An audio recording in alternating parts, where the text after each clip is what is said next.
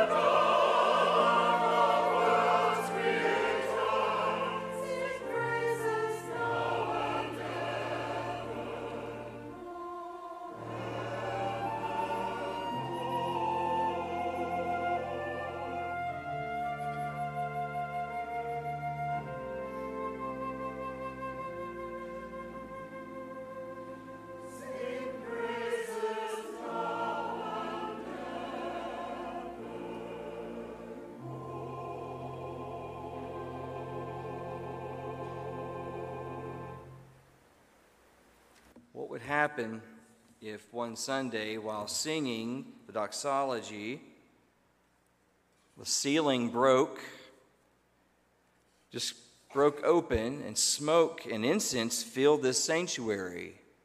Flying creatures whirled around our heads, singing, Holy, holy, holy is the Lord of hosts.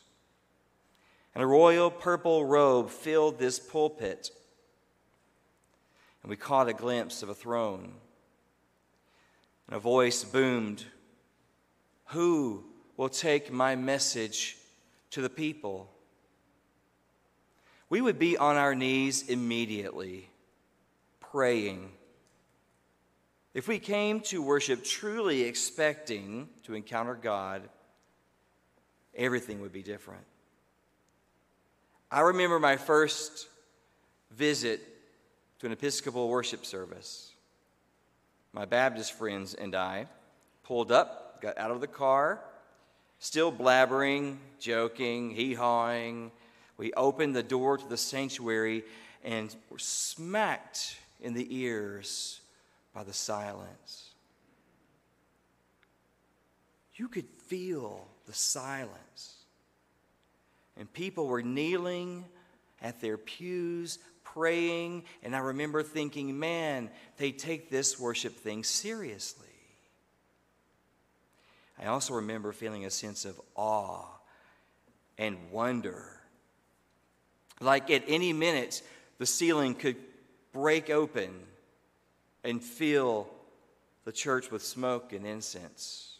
God would enter and speak. I wish I'd had that kind of faith.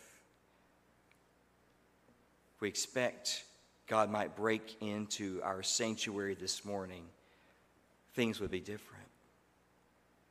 In her books, Teaching a Stone to Talk and Holy the Firm, Annie Dillard writes this about worship. Week after week, we witness the same miracle that God is so mighty, he can stifle his own laughter.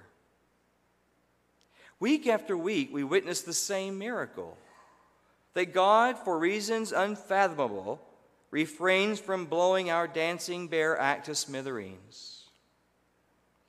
Does anyone have the foggiest idea what sort of power we so blithely invoke? Or, as I suspect, does no one believe a word of it? Churches are children playing on the floor with their chemistry sets, mixing up a batch of TNT to kill a Sunday morning. It is madness to wear ladies' straw hats and velvet hats to church. We should all be wearing crash helmets. Ushers should issue life preservers and signal flares.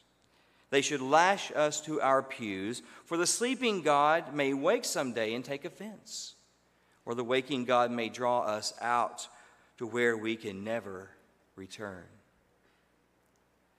She says, I often think of the set pieces of liturgy of worship as certain words that people have successfully addressed to God without getting killed. If we truly expected God to show up, to worship, would it be different? 18th century Hasidic mystic Jews had this same sense of awe and reverence now, one of the Hasidic priests who slaughtered sacrifices, whose work required him to invoke the presence of the Lord, while he prayed, he slaughtered the animal sacrifice. That morning, he would give a tearful farewell to his wife and his children before he set out to the slaughterhouse. He felt that every morning he would never see them ever again. For every day, as he stood there with his knife in his hands, in the words of his prayer, the words of prayer, he says, carried him into danger. After he called on God in prayer, he might notice and God might destroy him before he could utter the rest, which is have mercy. Another Hasidic rabbi refused to promise a visit with his friend the next day. He said, How can you ask me to make such a promise? This evening I must pray and recite, Hear, O Israel.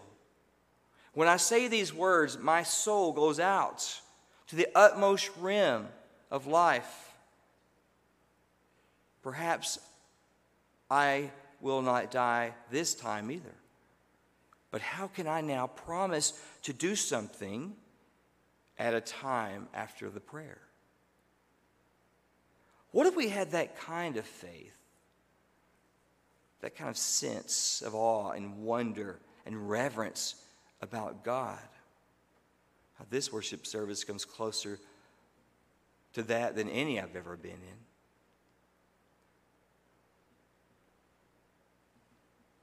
But oftentimes we take our worship carelessly. Wouldn't we actually study our Sunday school lesson? Wouldn't we think twice about being stingy with our resources? Wouldn't we give our undivided attention to worship? Maybe our words would be fewer, more measured. Maybe scripture reading would carry more weight. We would sing with more sincerity. What if we had that kind of faith? We took seriously the power we so blithely invoke.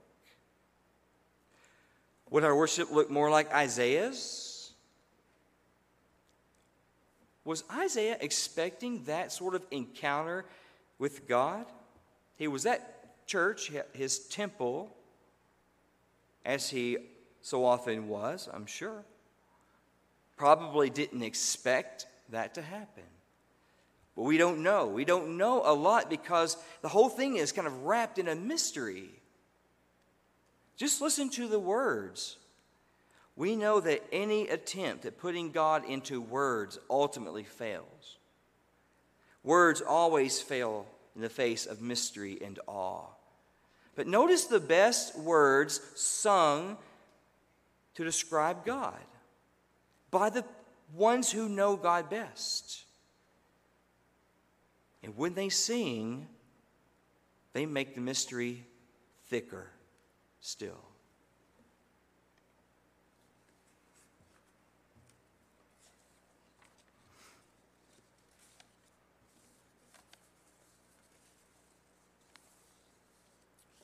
Hear these words Holy and glory. Holy and glory. Those are the words that describe God. God is odd, other, beyond our comprehension. The best words make the mystery more a mystery. The heavenly choir is singing, beginning in holiness and ends in glory. From otherness to otherness. These are the best words, and all they can do is remind us that God is awesome, totally awesome. So we don't know a lot about God, but we know what happens when we find ourselves in the presence of holy God. Do you see Isaiah? When he recognizes God, Isaiah instantly recognizes his own unworthiness. He says, Woe is me! I'm ruined. I'm a man of unclean lips. I've told lies. And I live among a people that tells lies. If God showed up, we would be instantly reminded of our shameful condition. But notice this when he says that, woe is me, notice no one denies his condition. No one says, hey, Isaiah, don't be so harsh about yourself and about those people. No one says, you're really a good guy. Don't say those things. No, because heaven knows he's a sinner, and we are. On top of that, the remedy for his condition is dangerous extremely painful. The seraphim don't come and give him a cozy embrace, a soft touch. There's no sweet prayer. Nothing like that will do for the distance, the disparity between us and God. Apparently, the distance is so painful that it requires a painful cure live coals, hot coals, and tongs, and nails, and a cross. As Walter Brueggemann puts it, God's presence is a source of deep jeopardy. Tom Long was guest preacher at a church. The pastor was his friend. He was visiting with his friend. He says, After our visit, the friend wanted to show me his church building. You know how ministers want to show off the church plant. He said, We took a tour of the building and we saw the beautiful sanctuary. We saw the color coordinated Sunday school rooms, the magnificent fellowship hall, and then for the coup de grace, he said, We went out to the front yard of the church to look at the whole facility at once. He says it was a magnificent building, a Gothic sanctuary with a tall spire he said, My eyes followed the spire all the way to the top, but it was a bit puzzling to me to see what I saw. There were pieces of plywood around the top of the spire where it looked like there should be some stained glass. He said, I didn't think vandals could throw rocks that high, but I asked my friend, What happened? He said, Oh, the people in town asked us to do that. They did? Why? He said, Yeah, we used to have a stained glass window up there of the eye of God. You know, like a, the eye on the back of a dollar bill. He said it illuminated at night, and you could see it from all areas of town the shopping mall, the high school. People asked us, though, to cover it up if we wouldn't mind. Cover it up. It's not that they didn't believe in God, he said. They just didn't want God looking at them all the time. They wanted God on their own terms. Predictable, safe, sleeping God that wakes for an hour once a week for worship. The eye of God, the symbol of God that never sleeps nor slumbers the invisible power that could break through at any moment. An awesome awareness of God evoking our undoing. What if we entered worship with that kind of reverence and expectation, that sense of awe and wonder, the belief that God could break through at any moment, any time, any place, in any way? But even then, if we could experience that, does it guarantee that God will show up the same way God showed up for Isaiah? What if God never breaks through our ceiling? What if the seraphim never fly around singing and bringing hot coals for us? What if we never catch a glimpse of God on a throne or hear God's voice thunder from the heavens does that mean that we don't have the right belief, the right faith, or enough? But maybe you do. Maybe you do have that kind of faith. Maybe you have encountered God. Maybe it wasn't on the scale of Isaiah's experience. Maybe it wasn't in a sanctuary, but it was just as awesome. You see, the point is not that we have to have Isaiah's experience in a temple, or that our only experience of God is in worship. But according to Isaiah, God is all around all the time. We just forget to pay attention. Do you hear him?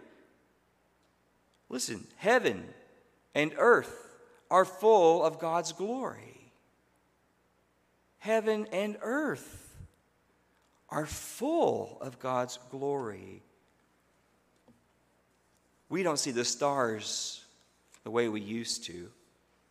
Back in Palestine, it was dark. The skies at night, you could see with such clarity. You could see the heavens on those desert nights, star filled beauty in the skies. Isaiah saw all of that and more. Heaven and earth are full of God's glory. He walked the Jordan River. He saw the flowers the, on the hills near Jerusalem, the beauty of the mountains popping up around the city. Heaven and earth are full of God's glory. There, in that moment, in the temple, he had an experience of God's awesomeness. But he knew it also from the fullness of God's awesomeness in the world. He knew it immediately. God, you are so good compared to me. I am no good compared to you.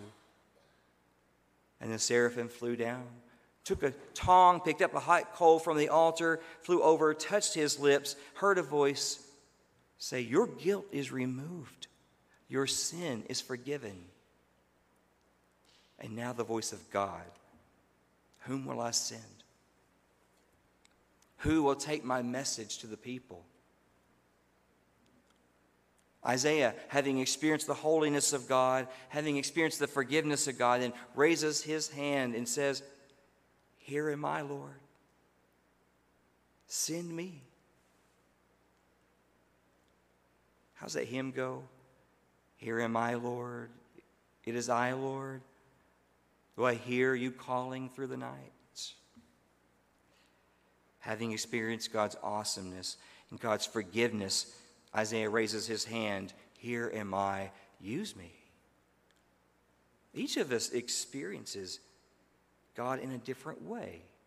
Isaiah experienced it in a temple, Peter experienced it on a lake. He was out fishing, wasn't catching anything. Jesus says, Try the other side. Cast the nets, pulled in a haul of fish. Peter noticed staring in the face of God. This is a miracle. Jesus says, as if touching him on the lips, No longer will you catch fish, I'm going to send you to catch people. Holiness was different for the woman at the well. Not on a lake, not in a temple. For her, it was out drawing water. Jesus encountered her spoke to her, said to her, You've had seven husbands. She thought, How does this man know about me? She fell to her knees, worshiped, went and told the people of her town, I've met someone unlike anyone I've ever met. All these experienced the holiness of God in different ways. For St. Francis of Assisi, he was riding on his horse one day, reached down to touch a man with leprosy, going to pull him up, saw the face of Jesus in that man, changed his life. C.S. Lewis, who wrote the Chronicles of Narnia, was riding in a carriage from his home to the cathedral in the countryside of England. He arrived at the cathedral he believed, and that was it. As simple as that. He believed. No seraphim, no royal robe, no vision, just a drive through the countryside. Changed his life. Martin Luther was upstairs in a room reading the Bible, reading Romans chapter 3, the verses about the grace of God. You know how it changed his life and what he did. For my mom, about 18 years ago, holding her newborn first grandchild, baby, she looked at me and she said, The face of God. Holiness. Each person experiences differently. How's it been for you? Where have you experienced the holiness, the awesomeness of God? Now, hear this. God says to you today, Your guilt is forgiven, your sin is forgiven. And having experienced the forgiveness of God and the holiness of God, you now hear these words Whom will I send? And you, having experienced the holiness of God, you, having experienced the awesomeness of God, find your hand raised. Send me. Here am I, Lord. My life is yours. Send me. Amen. Pray with me, please.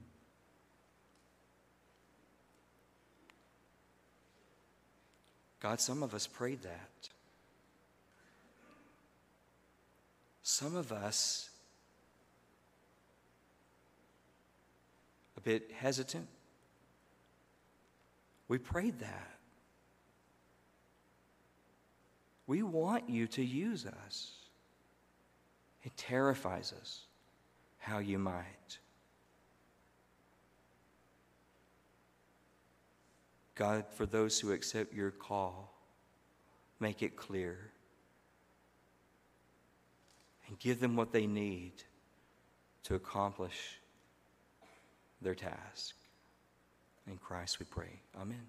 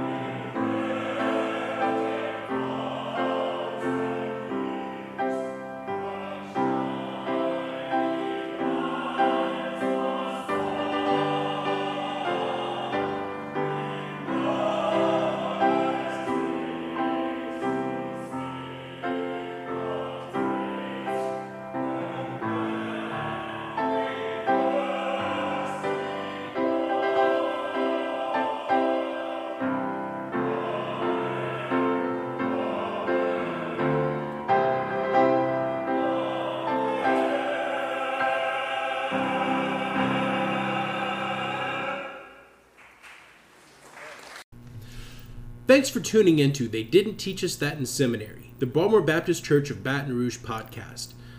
Please like, review, and follow us on Facebook, Twitter, Instagram, or YouTube.